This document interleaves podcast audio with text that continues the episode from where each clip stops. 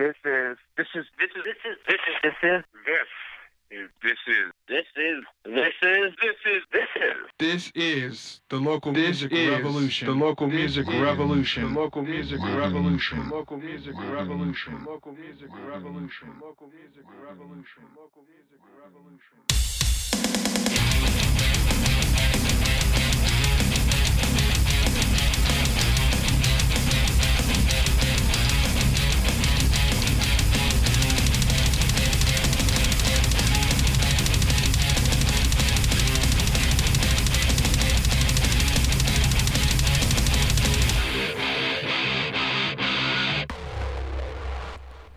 Hello and welcome to the local music revolution.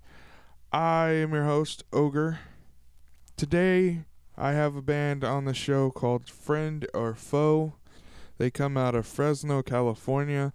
Uh, the funny thing is that their bass player, Carlos, has been doing sound for bands that I've been in uh, since I started.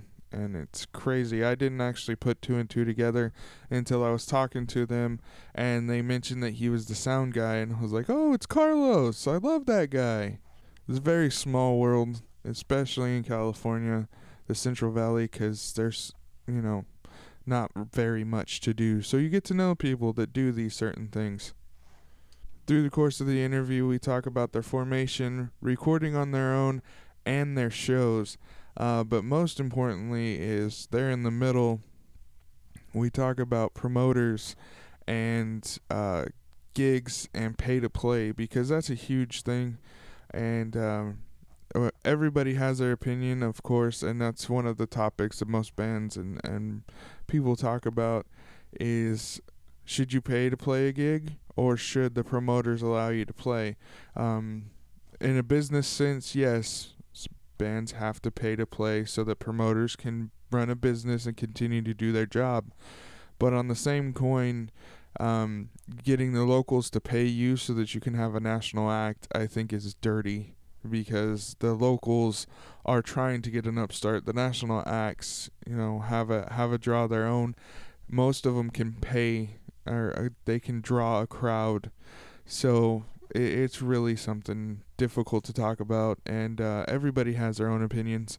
Um, it doesn't reflect anything bad on anybody or anything that we talk about. It's just an opinion that we have.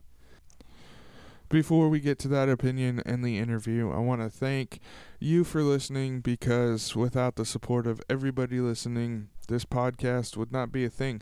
I appreciate everybody that's taken the time to tell me how much they they enjoy the podcast, enjoy the bands, even suggestions for bands. It's very welcome and I thank you guys so very much. I also want to thank Stringjoy, my sponsor, for being so awesome. Stringjoy now offers guitar strings, instrument cables, and picks, which is amazing. Hopefully, soon they'll start offering guitars, and then you can just get everything you need for a guitar right there on that dot com. Um, but go to stringjoy.com and you can pick up a custom set of string, a tension based set of strings, an instrument cable that you can customize the color, the connector, and the length down to the inch, which is fantastic because there are some tiny cables that you need sometimes, and Stringjoy can do that. Stringjoy now offers a variety of picks, not a large variety, but there is a variety for everything that you guys would need to play your guitars. Um, I'm personally looking at the Jazz 3s and the Jumbo Jazz, and I'll probably be getting those as soon as possible. So here's how it works. You go to stringjoy.com, you get everything that you need for your guitars, a cable, some strings, and some picks. When you're at checkout, enter the promo code LOCAL. That's L O C A L, and that will give you a discount for being a listener of the local music revolution. While you're at it, you can check out Stringjoy on their .com, on Facebook at Stringjoy, on Twitter and Instagram at Stringjoy Staff, and you can go and check out all of the things that they're doing. They're constantly doing contests, which is amazing, and they're also doing interactive things to get you talking about their product and to, to expose you to what's coming up because what they're doing is just amazing for everybody involved and I'm so proud to be part of it. So go check them out. Make sure that you tell them you heard about them on the local music revolution. As for the local music revolution, you can contact me personally at facebook.com slash the local music revolution on Twitter at TLMR Podcast, on Instagram at The Local Music Revolution, and on the WordPress where everything is run. You can subscribe to that.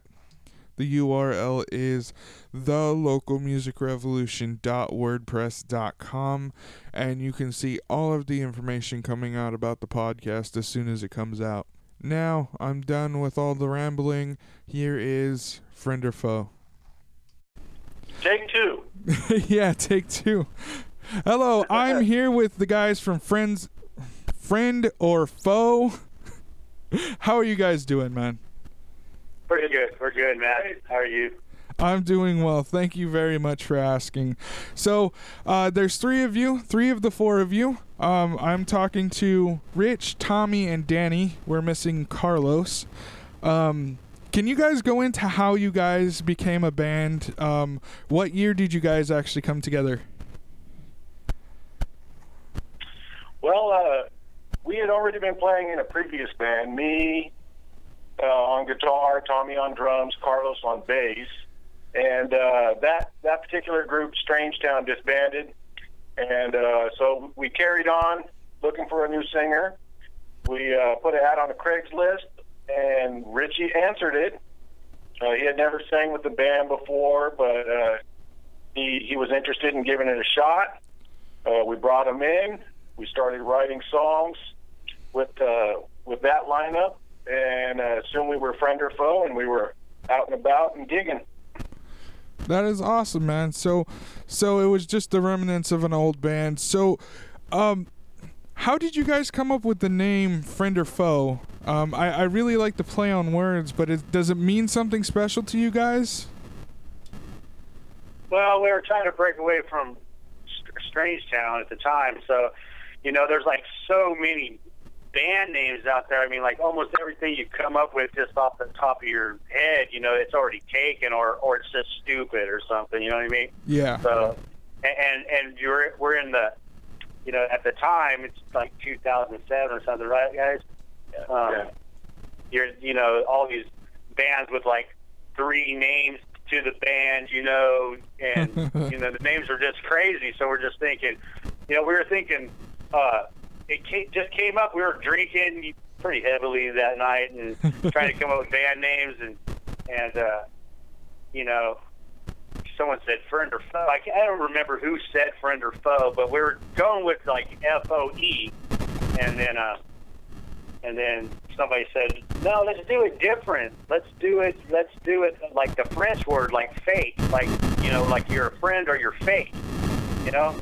So and it just kind of stuck, and then we started, you know, messing with the, you know, the the lettering and everything, and it just kind of stuck, and we kept it. And nobody else had it except for some people in England or something.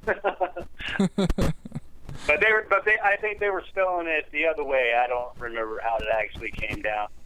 Um, but that's pretty much how it came out. Some drunk guys in a in a in a band room. Need- needing, uh, needing a name for the gig we were had, we had coming up. yeah. So, uh, you guys are you guys from Fresno, or are you guys based out of uh, somewhere close to Fresno? We're from Fresno. We're from Uh, Fresno, Reedley, Reedley and Fresno. Richie came from Reedley, from the countryside, uh, but he lives locally now, and uh, as do the rest of us. Nice. So, how is uh how is your um getting on the shows? Uh, do you guys have trouble? Are you guys playing strictly bars right now, or or how's that working for you guys? we don't have a manager or anything, but if, if we're we're interested in going out and playing, uh, we'll, we'll pretty much play any any any venue uh, that'll that'll have us play. Nice. Um, so I does Carlos still actually work the boards for venues around town? Oh yeah, Carlos does that. That's basically why he's not here tonight because uh, Uh, out doing the, he's out doing the sound gig thing. Um, yeah, yeah, that's kind of how he makes his um, his his ducats, you know. Yeah, he uh, he actually ran sound for my band multiple times when we traveled to Fresno. So I I've known him Oh, since like 2007, I believe. Um, He's pretty locally known as a as a pretty good sound guy. A lot of people Yeah. know the name Carlos, the sound guy, or Carlos Cassiano, or the bass. Yeah, and he's he's a really good guy, really laid back, really cool. So, um, how is it working with him? Um, how is it actually the the camaraderie within the band? Um, are, are you guys? Um, I'm sorry, I don't know how to. I lost my train of thought. Um, so the writing, when you guys are writing, um, how does that come together for you guys? Well, you just he, either Danny makes up Danny makes up some riffs, or um, or I'll write some words, or Richie he'll he'll write some words, and uh, we just kind of work around that and see if things take shape, and and, and we kind of go from there. You know, uh, you try to take one idea and do it like six or seven different ways. You know, Yeah. and then uh, and see what sticks. You know, kind of throw it up against the wall, so to speak, and see what what sticks. You know, um, Kind of like a puzzle. yeah. Writing music's fucking awesome. Oh, I don't know if we're supposed to cuss. I'm sorry Uh, about d- that. by all means, man. I don't have to edit it unless it gets really bad. So, by all means, say what you got to say. Um, I, I was getting a little bit over enthused there about it. hey, it's all good. Hey, man, I love writing music. I love sitting down and being able to, you know, just create something out of nothing. Um, it, it's very, very awesome. And uh, I, I'm in. Sorry, I'm a drummer by trade. So, um, drummers, yeah. We won't hold that against you. Hey, it's all good, man. You need a damn good drummer to make a damn good band. That's all I'm saying. Absolutely, absolutely true fact right there. Like it, it you can't you can't have a good rock or metal band without a solid drummer. And I don't care what anybody says, that is the truth. But that being said, I actually became a musician. You know, I started playing guitar, I started playing bass, I started writing more than the, just the drums, and it just it's you know incredible. Um, so you guys, when you wrote your debut album, which came out in August of last year, um, was that just a an amalgamation of what you guys were doing, or was that just um, did you guys actually have songs stored up from the previous band? Um, they're they're. I mean, music musically, there were probably there's probably some uh, that came from the the old band, but uh, lyr- lyrically, it's all it's all fresh to uh, friend or faux. yeah. I uh, I pretty much write things that uh, I think people can relate to. It's not necessarily about me, but a, a lot a lot of it is about me, and I, you know, it's it, it, something that comes out of me at, at at the time. I like to I like to write about I like to write a story. So when when you're writing, does it take a major event to actually get those lyrics to come out of you, or does it take just something random happening, or do they just flow naturally? It it it pretty much flows naturally because it's it's something that usually something that's happened to me in my life, and uh, music music brings brings that out of me, and uh, I I take the words and I I uh, I put it in uh, in harmony with the uh, the melody of the the music. It has it has the fit. It's like a puzzle. So when you're sitting down to writing these lyrics, do you have the music first and does that make you decide what the subject matter is? Or do you actually write an entire set of lyrics and go, "This is what I'm feeling. How do you how are you going to make this song?" there's times that I, I write to the music that's already uh, that, that that's already been composed, but there's a lot of the times I, I already have the story story written. Awesome. Awesome, Right. man. Fit the fit the pieces to the puzzle together. I can I can I, I have the ability to make uh, anything that I write um, sync up with with with any kind of uh, melody, um, and it's it's it's something I'm I, I've I've uh, I've become good at in in time. Yeah. Yeah. Congratulations, Sometimes man. the song will flow out in about 30 minutes, and those are the ones you wish you could just have happen every day. Sometimes we yeah. fight hard for them, and we work them out over a few months. Uh, so it really varies. You have to really be able to feel the music. If you can't feel it, and uh, there's there's no way you're gonna. We're a very groove-based band, right? That- I would kind of categorize us as hard rock, but uh, but kind of a groove rock because uh, all of our songs kind of have a certain thing that's kind of unique to us, and it's a very groove-based. I love groove metal, man. I mean, my favorite band's Pantera, and if anything taught me um, how to play the drums well, it was Vinnie Paul being such a groove-oriented drummer. And Oh yeah. yeah, he he wasn't like all the other drummers that kind of played back in the pocket and you know, kind of just you know stayed there and gave a backbone. He actually made a groove to the song, and that right there, that just makes the music so much better to listen to and so much more fun and lively. So, um, Yeah, that, definitely. And, and and also, you know, um, it, to try to think out of the box a little bit, you know. Uh, yeah, Uh, and, and- but sti- but still try to keep it real enough to where it's not too far, you know, out there. But, but hold on to that groove. So, yeah, uh, work. Yeah, work on that all the time for sure. You know, that's kind of what we go after. You have to have a musical connection yeah, to. yeah. to it's like we're like a we're like a, a machine. You know, you, you become one with that machine. Every song's got a hook. That's pretty. That's pretty uh, reoccurring in all of our songs, and you know what? It's kind of, kind of uh, kind of the hooks of the '80s that I think uh, kind of we all kind of see eye to eye on that. Uh, a little bit influenced by that.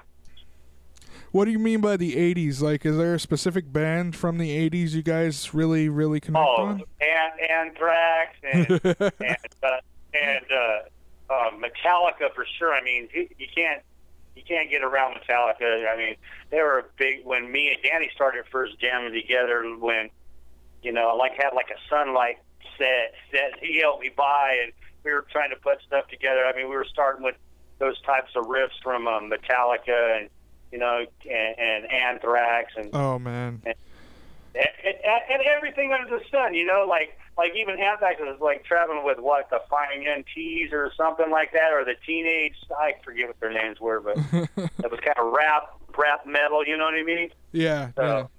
So, so uh, it started for me. Uh, it kind of started with thrash metal and, and early '80s punk rock.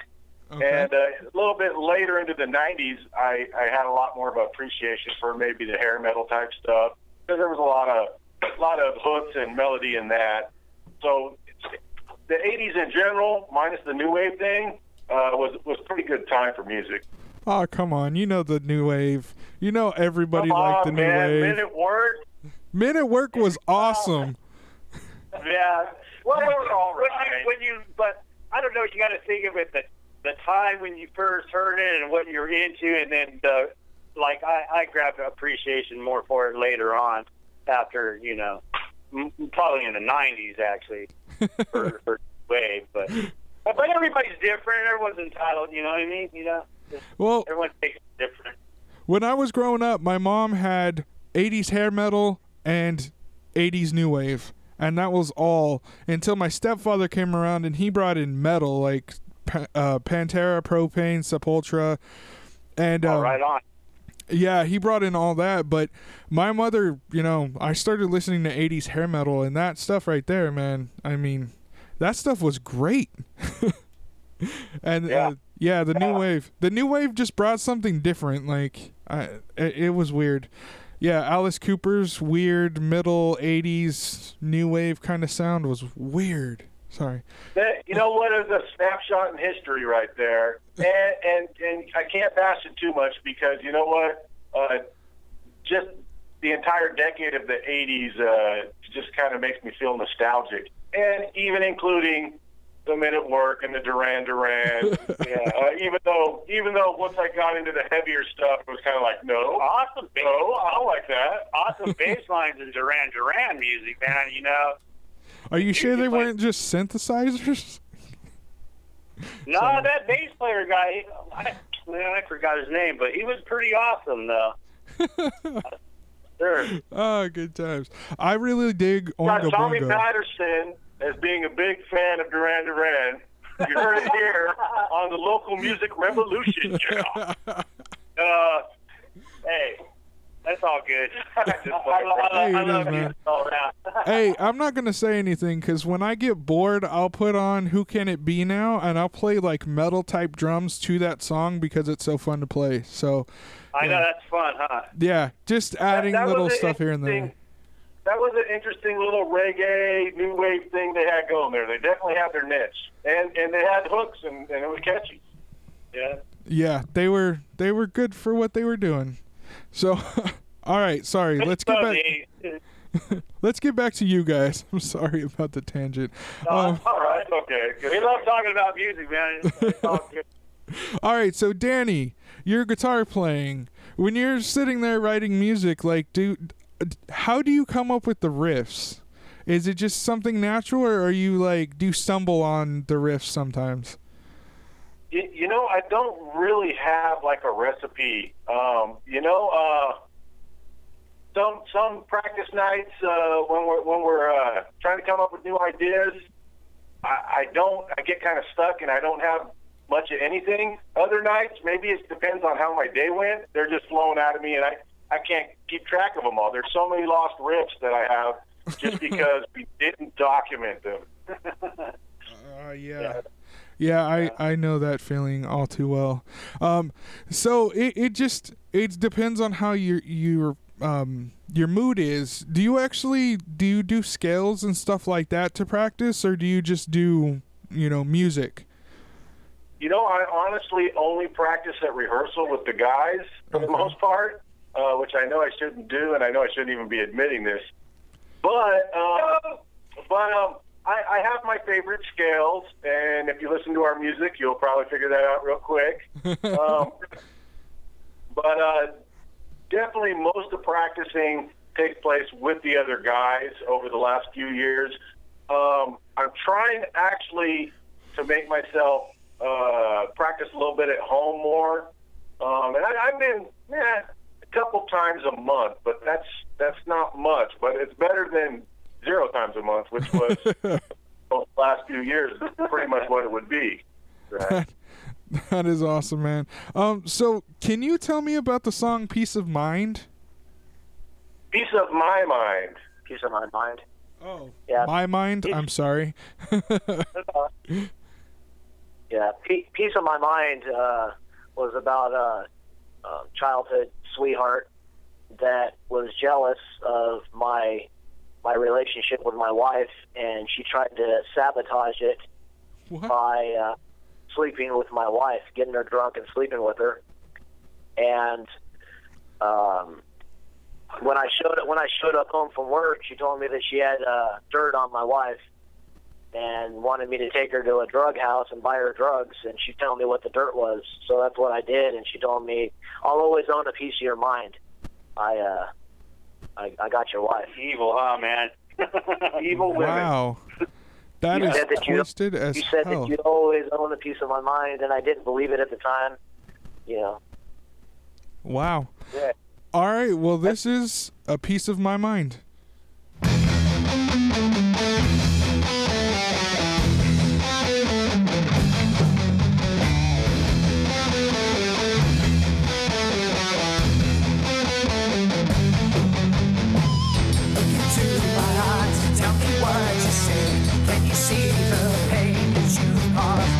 Said that you were jealous and you needed your drugs, but you didn't have to go and ruin my life. You said that you know the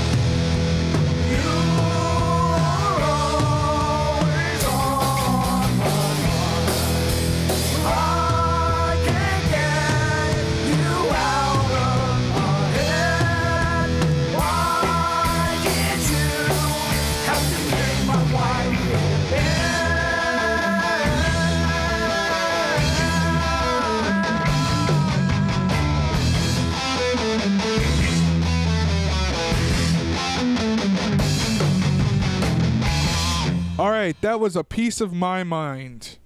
So, guys, we're talking about how you guys were writing your songs and everything. Um, so, Tommy, you are the drummer, my fellow drummer. Um, Yes. so, how did you? How do you write when you are you're writing for the band? Do you jam with them, or do you sit down with like a pre-recorded track and just go through it? No, man, we we uh, we've never really used pre-recorded tracks. I don't even think one, once ever, huh? I don't think not one time ever. Yeah, I just pretty much sit down. We all sit down together and just kind of uh, go through it piece by piece. I'll just like you know I'll listen to what they're um, what Danny's doing, and um, I've always kind of been a a, a, git, a guitar. Um, I guess you'd say drummer. Um, all I, I followed the guitar a lot in, in our in my early days when I first started playing it. All I had was a guitar player to play with. You know what I mean? Yeah. So I, I just tried to be like the bass line to um, everything all the time, even when I played with bass players. So, like when I played with like not actual bands but different people, um, the bass player would always trip out on me because he'd be like playing his own thing, but I was you know mostly trying to mimic what the guitar player was doing. You know what I'm saying? Stuff. Yeah, And then yeah. throw those accents in there. So it kind of at the time I thought I was being, I guess, a little uh, unique, but actually it wasn't really that unique. It, it- but but it felt like a, I mean, it was a lot of fun, you know. Uh, Well, that's awesome. But yeah, when I write when, I, when I'm writing with the band, we kind of all write together, and um, like Richie was saying, uh, that that if you can't feel it, it just comes like a point when you feel it, and then you go, well, that's the right that's the right beat to that, and then and then then all the ideas start flowing out of everybody, Carlos and and Danny and Richie and and uh, it's magic. Yeah, you you know definitely when you got something, and and, and I'm not saying that that magic is like um, something for everybody. I mean, but to us, when we look at each other and we know that that's that that happened, then we go, that's it, and and we go from there. You know. Well, And, that's uh, that's the thing is I don't think that musicians actually understand what it is to make the music because I know a lot of musicians that do not listen to their own music. And that to me does not make sense because when I'm writing music, I want to be able to listen to it back and go, that is good. Exactly. I Yeah. mean, if I'm not feeling it, then who else is gonna feel it? Like that, it doesn't. It doesn't make sense to me why you would do that. And if I can listen to my music all the way through and enjoy it, then I'm like, yes, I can release this to the world, and hopefully somebody else hears it. You know? Exactly. Exactly. Absolutely. Absolutely. That's what I'm a fan of my music. Yeah, I mean, we're fans of our music. We love, we love. Eh, I mean, we got like, we got a ton of songs, and I can honestly say, I mean, sometimes I get tired of some because you play them so many times, you know what I mean, in a row. So you go, oh, yes, man. yes. But at the same time, I love everything that we've done. I mean, I, I really do, and I, and I think everybody in the band feels the same. I'm pretty sure, you know, we we love everything that we've wrote this far together, and and it's going on a long time these days. There's nothing better than uh, than out playing in front of people that haven't heard your music before, and to see some heads starts moving and some smiles on faces. Oh, uh, You know that's what it's all about. Yes, for man. sure. That right there, that that's worth it. That's addicting. That's addicting as hell. so Yeah, uh, yeah, for sure. And it doesn't matter if there's like five people. I don't care if it's. Five. I mean, we've literally played to maybe five or six people in a in a in a in a bar, you know, in the bar in the parking lot. Yeah, that too, and and and totally satisfied with um, just the response from them. You know, you're just like, wow, that's that's awesome. You know, it's funny that Yeah, you we say that. prefer fifty.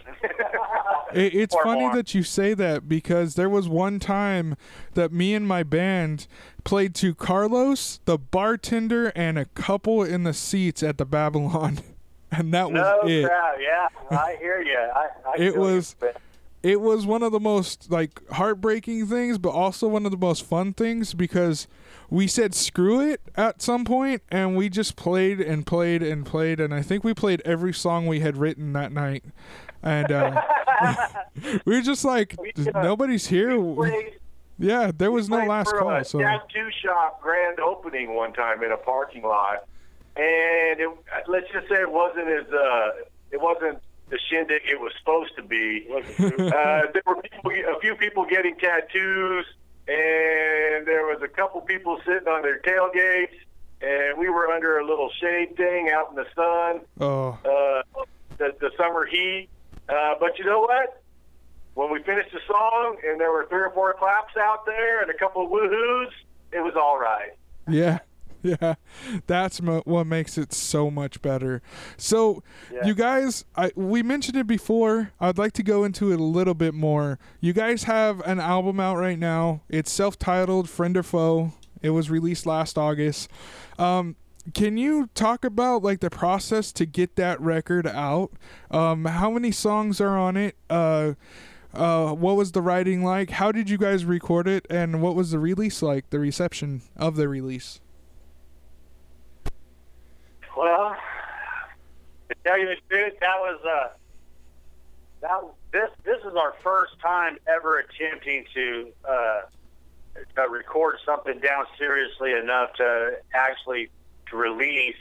Um, obviously ourselves, there's no no record It's company. self-produced. It's self-produced, and yeah, and and I think people will be able to tell that it's self-produced. But we were okay with it because actually it was our first thing that we ever tried to to to put out there. You know what I mean? So, and and every, it pretty much the um, the songs we worked on. I mean, we worked on them quite a, a long time. Uh, it, it we we actually recorded that down um, in, in our practice room um, through Studio One program, and uh, yes. So, and we had a That's a, well, and we had we had we had Carlos. Like, I mean, if you're looking for sound and and to tweak knobs and stuff, I mean, he was the guy to to be on our team for sure. You know, yeah. Uh, yeah. I mean, We we had just uh, we had just turned from a in late 2013 from a five piece to a four piece. Uh, we had lost we had uh, parted ways with our lead guitar player, and I was taking on all the guitar.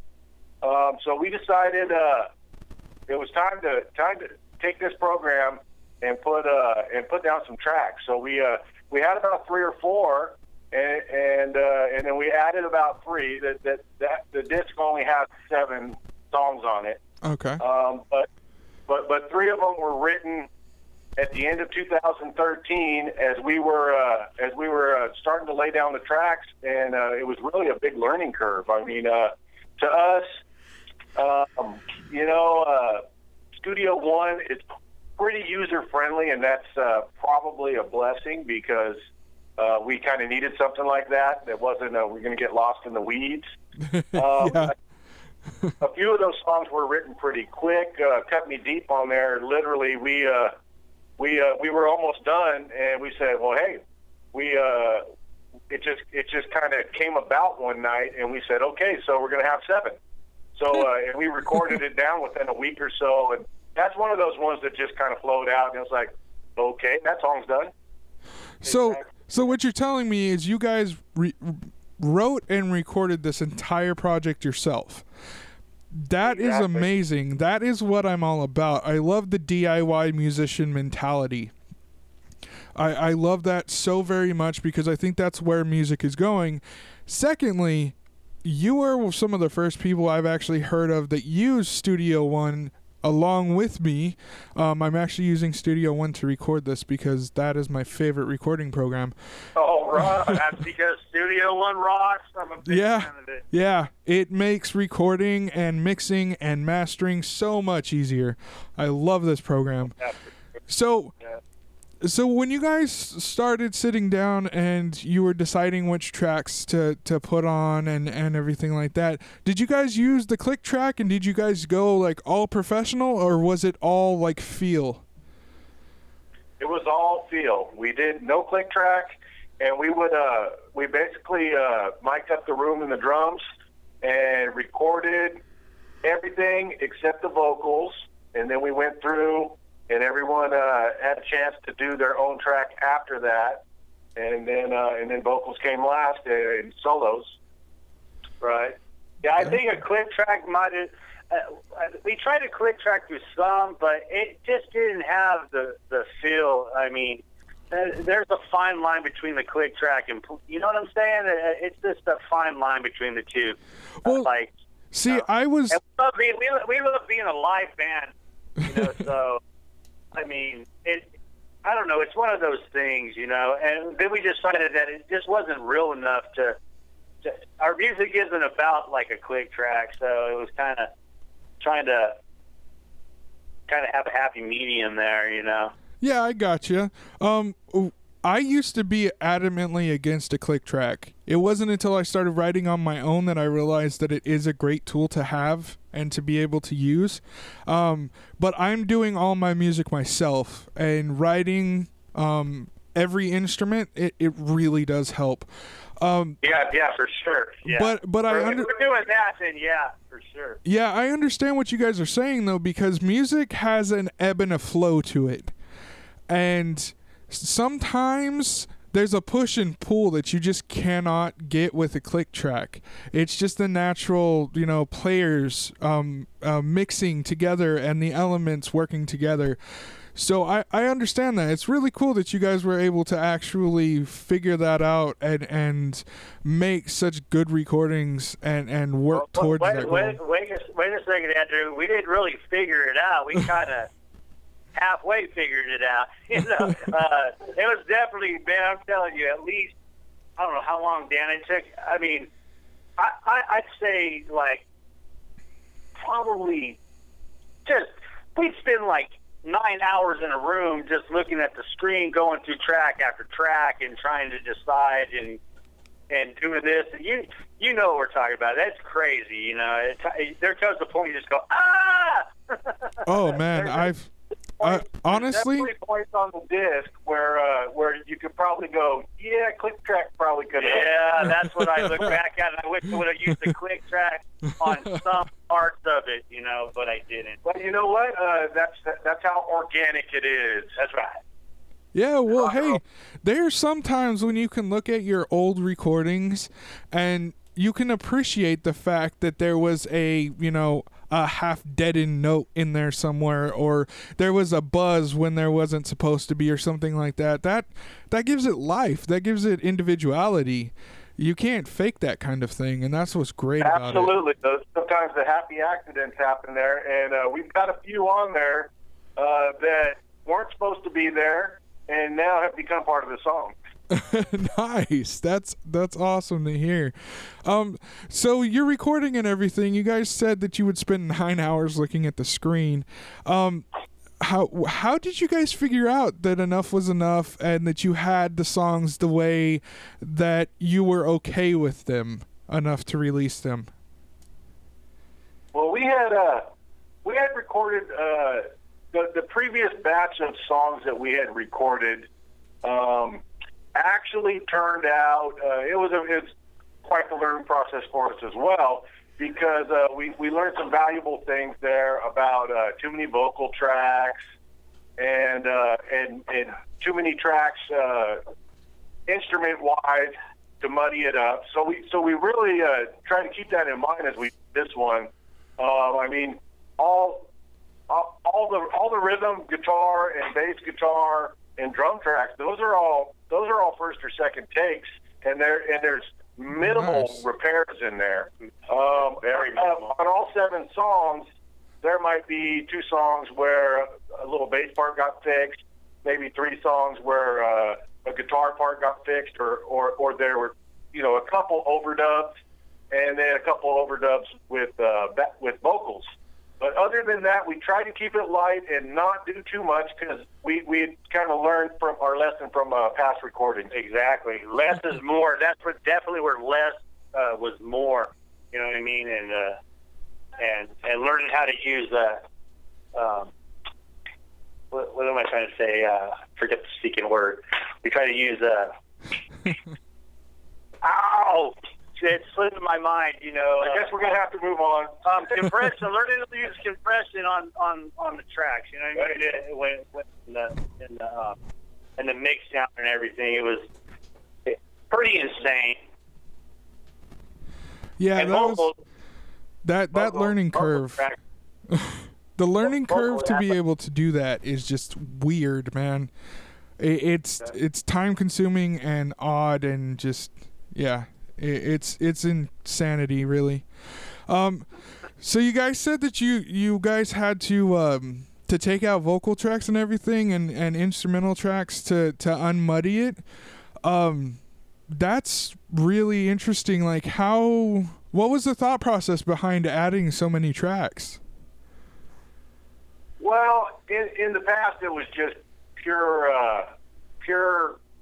Uh, I guess you would just say uh, tech ignorance. We we were uh, you know we're a little bit of the older generation. We're we're we're not in our twenties, and some of these kids, you know, they they were brought up with this uh, technology, and it just comes uh, real easy to them. So for us, it was kind of hard fought, and we would try to do on the on some older recordings, we would try to do too much, thinking that that's what you did. You multi-tracked and everything like that, and we really had to just roll it back to basics to find out that that's where you're going to get the better sound. When you when you go more true to uh, a live band, band sound with minimal overdubs and, and minimal uh, extra tracks. Um, with the vocals, we, we had a little help from a from a, a friend of ours that's a rapper and Nice. uh, would produce his own rap uh, stuff. So he was uh, he helped us because our biggest struggle would be with vocals and capturing them good. And uh, and our his name's Mr. Dark, and he really helped us out with the vocals for sure. Yeah, for nice. sure. Nice. And Rich, he can tell you about Richie can tell you about the vocals. I mean, Yeah, vo- vo- vocally, uh, I only recall singing the songs, you know, a couple times and recording it. Nice. And and the uh, every single word you know sounds the way it is supposed to sound. So, uh, and I, I'm a big crit big critic of myself, so I would. Uh, uh, I do it do it a couple times, you know, to go back and see if, if, if I hit all the notes for for for for every word. I got you. I I understand. Uh, it's it's a really hard thing not being a perfectionist when you're creating something. I completely understand that. Um, so can you explain the song "One Night Stand"? One night stand is about. Um, it's, it's about a it's it's, a, it's about a guy at a bar, and uh, he's playing a mental game with that, that that you find a lot of a lot of people doing on the West Coast. You know, with with each other. You know, Might this guy be you, Richie? it Thank Might. it might it might it might it might not. You know, it's uh.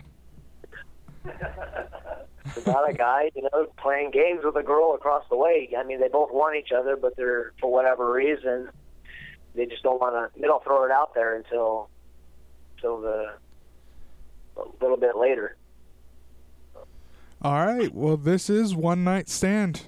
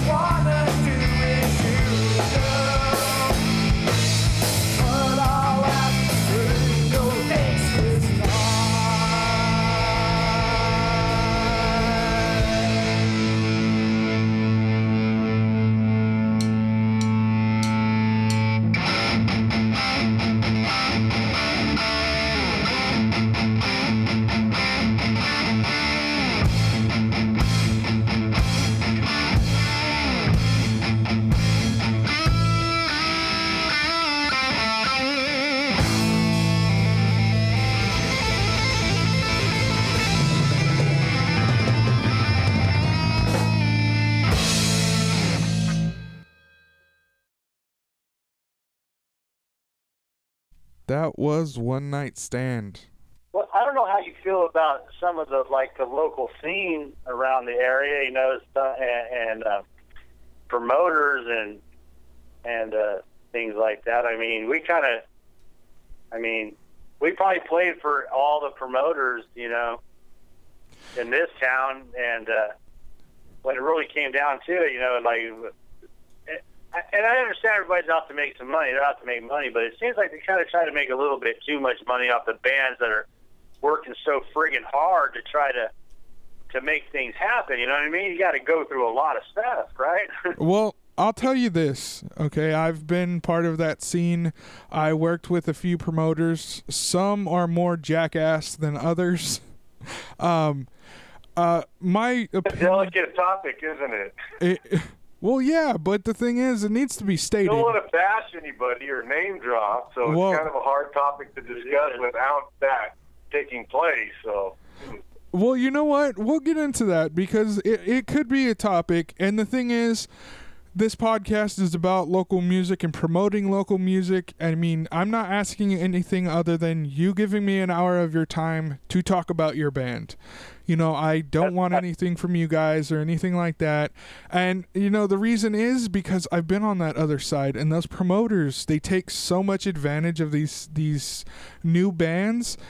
they And take it take advantage of the local acts. I mean, like like promoters like um, booking twelve bands for twenty minute um, spots. I mean, how much are those guys paying? I I mean, I don't know. We've never signed on. yeah, to we don't like that. That's the type of gig Yeah. we're not looking for because that is a little shallow and self-serving. I think. Yeah, I think so. Well, I mean, So, uh, there's that and then there's a certain promoter um he would have bands scheduled almost every night of the week and he would have them sell tickets and do you know how hard it is to be a band 45 minutes away from the town you're going to be playing trying to sell tickets in the town that you are in I trying mean- to get your people out. Yeah, it's like-. It's like I live here in Tulare. It's 45 minutes away from Fresno, and I can't I can barely talk my wife into going to Fresno with me for something fun and something, you know, adventurous. I mean, how can Right, I talk somebody exactly. into going to see my band at a bar um, for 20 minutes and then have them drive 45 minutes back, you know? It, it's it's outrageous. So it is outrageous.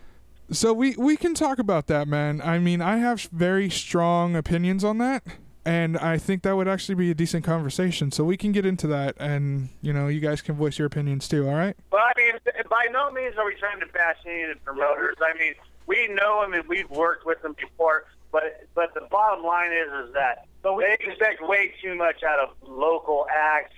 For I mean, We can just talk generally. Generally, we don't have to yeah. drop any names. We can just talk generally about how it goes. Because there's some good guys and, and some guys that, you know, do try, try to take advantage and try to do too much and give the bands too little. So there's definitely that.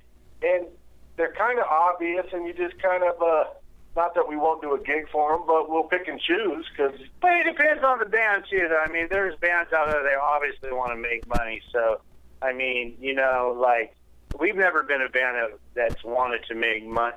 We want to make money, but we don't want to make money to the extent of uh, our uh, Well, yeah, money- creative side or or putting somebody else out to get that money. money You know what I doesn't mean? come over passion to It- play. exactly. It's, it's all about playing. And yeah, we'd like to make money every time, but we probably only make money uh, half the time if that. Exactly. Or Well- uh, you know, Here, here's even- here's what I think, guys. And uh, you guys, you guys are currently in the scene. I haven't been in the scene since 2010. Um, what I think is if a promoter is going to have a band pay to play, um, it's a non-issue. I don't think the band should be playing. Um, I think that band should be paid. Okay, it's it's not greed. It's the fact that these musicians have to buy strings and they have to buy drumsticks and drum heads and cymbals. Did you know a 16 inch piece of cymbal is like $200? Like, uh, Well, you're preaching to the choir, brother. I mean, the, these promoters, they know this. They understand this. And I know they that they need to, to run a business. And I fully support them running a business because that's helping the bands.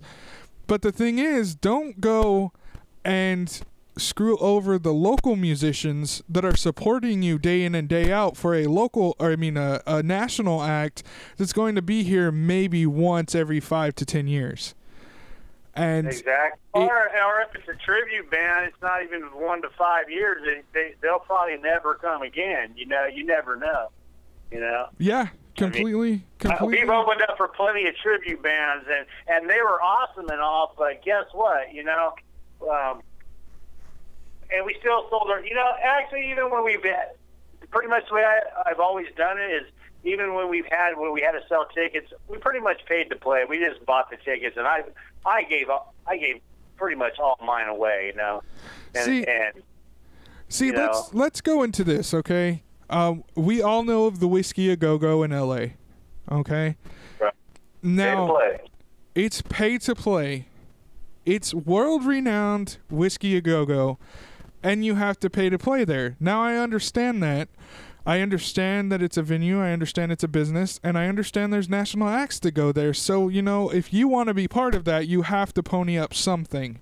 You have to offer Right. them something, and in this case, it's money. But the thing is, a promoter in, you know, let's say Reedley that is, you know, putting out a show at a ranch in the middle of nowhere that nobody's going to attend to, why do you have to pay him to be able to play that show? It doesn't make any sense to me. And it, it, it's a tragedy. It's extortion. it is extortion. That is definitely extortion right there. Yeah, I think we're definitely more interested in playing uh, playing with more local talent because the, there's a few promoters that they like to bring through the national guys, and they bring on two or three local guys basically to pay to play by selling tickets Yeah. to pay the national act. And uh, I mean, the opening bands uh, obviously they're not getting they're not getting a good end of that deal. All right, so he, here's a story um, from my experience, and I'll tell you this.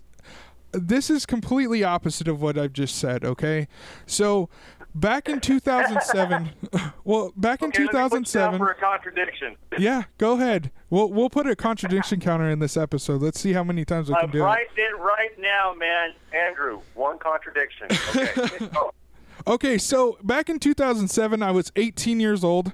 I was in a band, and I made friends with a local promoter, and he offered me a show that I could only dream of. All right. Now the stipulation was I had to sell tickets. Okay. Um, okay. that's that was not a problem to me. And the thing is, it wasn't a problem to anybody around me, my band, my family, or anything, because they wanted to see that band too. Um, uh, it's going to give away the promoter, so I'll just say it. I think Um, I think I already know who it is. Who is it? It's Sebastian Bach. no, um, in 2007. In, in 2007 there was this band. They were just starting. They were about two years old. They go by the name of they hadn't been signed yet or anything like that. They had been in fresno one time before. And the promoter um, actually became a good friend of mine. I still talk to him to this day. His name's but he offered me that show and i was like dude i'll do whatever it takes to be on this show. I've known ivan since 2003 i want to be on this show so we sold the most tickets of that show. And he looked at me and he goes, I didn't think you could do it. And I was like, Yeah, well, you put that much drive in me and I'm going to do something. but right? I mean, it, it was. I don't know. It, it it wasn't him taking advantage of the fact that I wanted to play. It was me showing him that I deserved to play and that was the the whole idea is because you know which is now is one of the huge bands in the metal community. Yeah yeah, and, and we got to play with them before they were ever signed. I mean we had a bigger crowd in that building than they did. And right. it was incredible. And i mean i think still to this day for giving me that opportunity um, but back to the whole deal, I still think that you should not be making bands pay to play.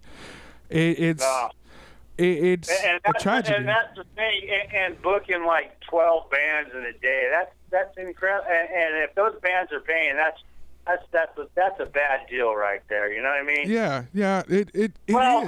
they're gonna remember you after 20 minutes if you're the first band? well, the thing is, you have to you have to do something incredible you have to like throw a cow head at somebody's face to get them to remember I suppose, you. I suppose so.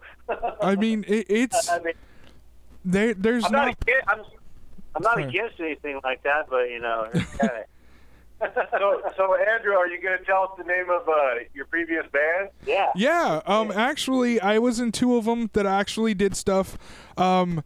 The the first band that I was in was called Die Not Alone, uh, we called ourselves DNA um, as an acronym. Uh, from about 2004 to 2009, we were a band. And in that time, we got to open for Death Punch, Wednesday 13. Um, we toured. Um, from Bakersfield to Fresno because we were all teenagers and we couldn't really get the money up to do anything else. Um, right. So we did that. Um, the second band, which did a little bit more, was actually called Sins of Sincerity and uh, we went to Fresno. We went to Bakersfield. Everywhere in between. Also, we opened up for Powerman 5000 Thursday. Nice. Otep. Uh, we played two festivals in Bakersfield. Uh, cool. What else? Um, I don't know. Oh, we broke we broke a uh, an internet radio station listener record, which was phenomenal. And I think I think Carlos was doing sound for that show too. Oh, I'm sure he was. Pretty sure he was. hey, now, now, die not alone. Is that like a is that like a Yoda thing? Actually, I don't know. The singer, I met him in high school, and he looked at me and he goes, "I have a perfect name for a band," and I was like, "Okay, I'll play drums." that was right. That was it. And he told me it was DNA, was Die Not Alone, and I was like, oh, okay, well, that's interesting. So I'll take that. And I like it. I like yeah. it. I like. I just picture Yoda, and he's saying, well, "Die see, not alone, you will. Die not alone, you will." See, one of my favorite things to do with music is I like to use um, like when I, I release a new album, I like to have a bunch of things like incorporated with it. Uh, with DNA, we had our, our demo. It was called It's in Our Blood. And there were three DNA strands on the cover, covered in blood, you know? and, uh-huh. you know, it all referenced the, the name of the band and what we were about and everything like that. I love doing those kind of things because it adds an extra element to the music and you know it just i don't know man. It, it's a really really cool thing to be able to do. Oh yes. Oh yeah. All right. So back to you guys. I'm sorry i took over a little bit. No um, all right. So can you guys tell me about the song bartender?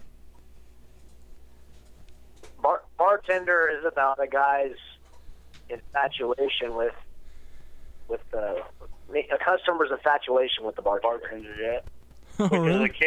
Oh, it, it, happens, it, happens, it happens a lot, and it's it's it's kind of uh, a kind of kind of a creeper type yeah. song, you know, cre- yeah. cre- the, the the kind of guy that a bartender's kind of leery of, kind of a, kind of afraid of.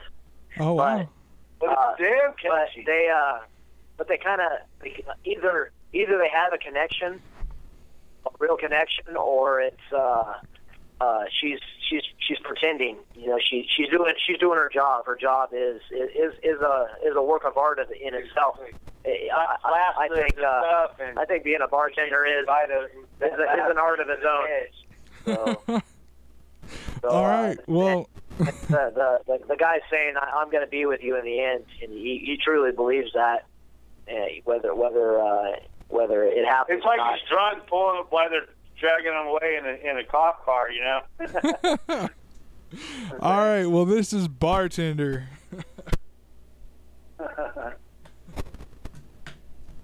yeah, she. Uh, she she.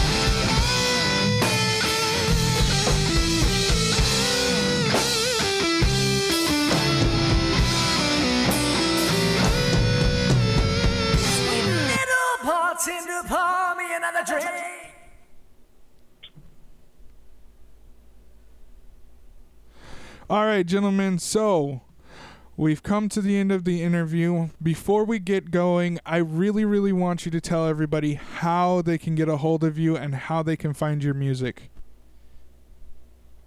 You can uh, sign up for our mailing list on Reverb Nation, uh, friend or faux 559. Um, and we're on Facebook under friend or faux. Friend or Faux band. Friend or Faux band it Friend or Faux Band, Danny? Or is it Friend? Friend or Faux Band on the uh, Facebook. It's uh, it's actually been changed to just Friend or Faux on Reverb Nation. We've got all we've got our music up there. We've got some videos. Uh, we'll keep you posted through the Facebook on upcoming. What's that other, what's that other old one? What's the other old one? Uh, yeah, we're on MySpace if you want to hear some of our previous music with uh, with about five vocal tracks. Um, but uh, yeah, pretty awesome. Awesome. All right, guys. Well, it's been a blast talking to you. You guys have been very, very fun to have on the show. I appreciate your time and your effort coming in and talking to me about this. You guys are awesome. Please, please come back, talk to me whenever you want to, okay? Awesome. Absolutely. You're awesome, dude. Thank you. Thank you, guys. Have a good night. You too. Local Rock music and roll. Local music revolution. That was Friend or Faux. Very great group of guys. Really fun to talk to. And um, during the break, I laughed a lot at their expense mostly. So thank you, gentlemen. It was very, very wonderful talking to you. Um, I had a great time, and I thank you very much for your time. Hopefully, with everything that's going on in my personal life, I'll be able to get out to Fresno and actually see these guys play, along with a lot of the other groups that I've I've had come through because um, it's really important that we support our local bands, and when they go out, we should be going out too. You can also support this podcast. See what I did there? Segue? Yeah. Um, you can also support this podcast by telling me what you think. You can go to facebook.com slash the local music revolution. You can go to Twitter at TLMR Podcast, or you can follow the local music revolution on WordPress.com. The local music revolution.wordpress.com. You can get all the updates. You can tell me what you think about it. You can suggest artists that you know of, and I will be listening. It's connected straight to my phone, as with everything these days. I get them as soon as possible, and I try to respond as quickly as I can because you guys and your opinions really do matter. It's really great to hear that the podcast is reaching out and getting people to notice. So I try and notice when you guys actually try to contact me. You can also go onto iTunes and comment, rate, and subscribe to the podcast. All you have to do is go to the podcast section of your iTunes store and look up the local music revolution. We'll be there waiting for you to subscribe. Um, comment, let me know what you think. Give a rating because that helps everybody else involved too. We're also on Stitcher for all of you Android users. All you have to do is download the Stitcher app onto your phone, sign up, and look for the local music revolution. Every single episode will be on both of them. Uh, lastly, we are on YouTube. I try to update it, but it takes so long to upload these these files that I'm always constantly backlogged with things that I need to do. So please bear with me. They will be on as soon as I can get everything uploaded and done. Um, I think it's in the 30s now. Um, so you can go and check out all of the previous episodes on YouTube, stream those bad boys. You can like them, comment them, and follow the local music revolution on YouTube as well. I can't do this without the support, and one of the biggest supporters I have right now is Stringjoy. I really want to thank them for allowing me to be part of their family. Uh, they are offering so many things to artists, and it's amazing what they are doing. They're just advancing so quickly and incorporating so many other things into their business model. It's it's really truly encouraging. Um, what you need to do is you need to go to stringjoy.com, check out what they offer. There's guitar strings, instrument cables, and picks. What you can do pick out what you want. They've got some great selections. You can customize your strings, customize the lengths of your guitar cables, and you can get the picks that they offer. It's just a lot of customization because none of us are the same and none of the playing that we do is the same. And that is what's great about Stringjoy is they encourage that and they embrace that and they make it their mission to make you better. Once you've got all the, the products that you need, the new gear that you want, go to the checkout and when you're there enter the promo code local that's l-o-c-a-l and you will get a special discount for being a listener of the local music revolution. And finally i'm wrapping up here. Give me one more second of your time. I'm looking for bands, always looking for bands or companies that are music related that help out local musicians.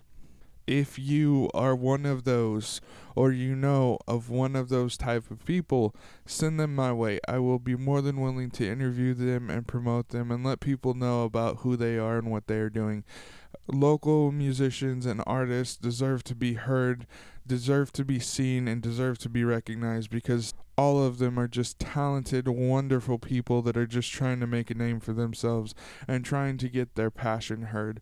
And that's what I'm trying to do here. I'm trying to let that be a thing that we do. Go to the localmusicrevolution.wordpress.com. In the right hand corner, you will see the interview sign up sheet tab you can go there and fill out the information. It's very basic information so I can figure out how I can best represent you guys. It's very, very basic, straight to the point. And once you're done with that, submit it. It will go straight to my email, and I will be contacting you to schedule an interview. All right, that's it. Thank you for listening to this episode. Next week we will have Outside the Wire. They are also from Fresno, California, and I believe they consider themselves prog, but hey, you make the decision. Let me know what you think. Thank you again for being so amazing, you guys. That wraps it up. As always, this is the local music revolution. I am Ogre. You are awesome. Until next time, take care and be good, everyone.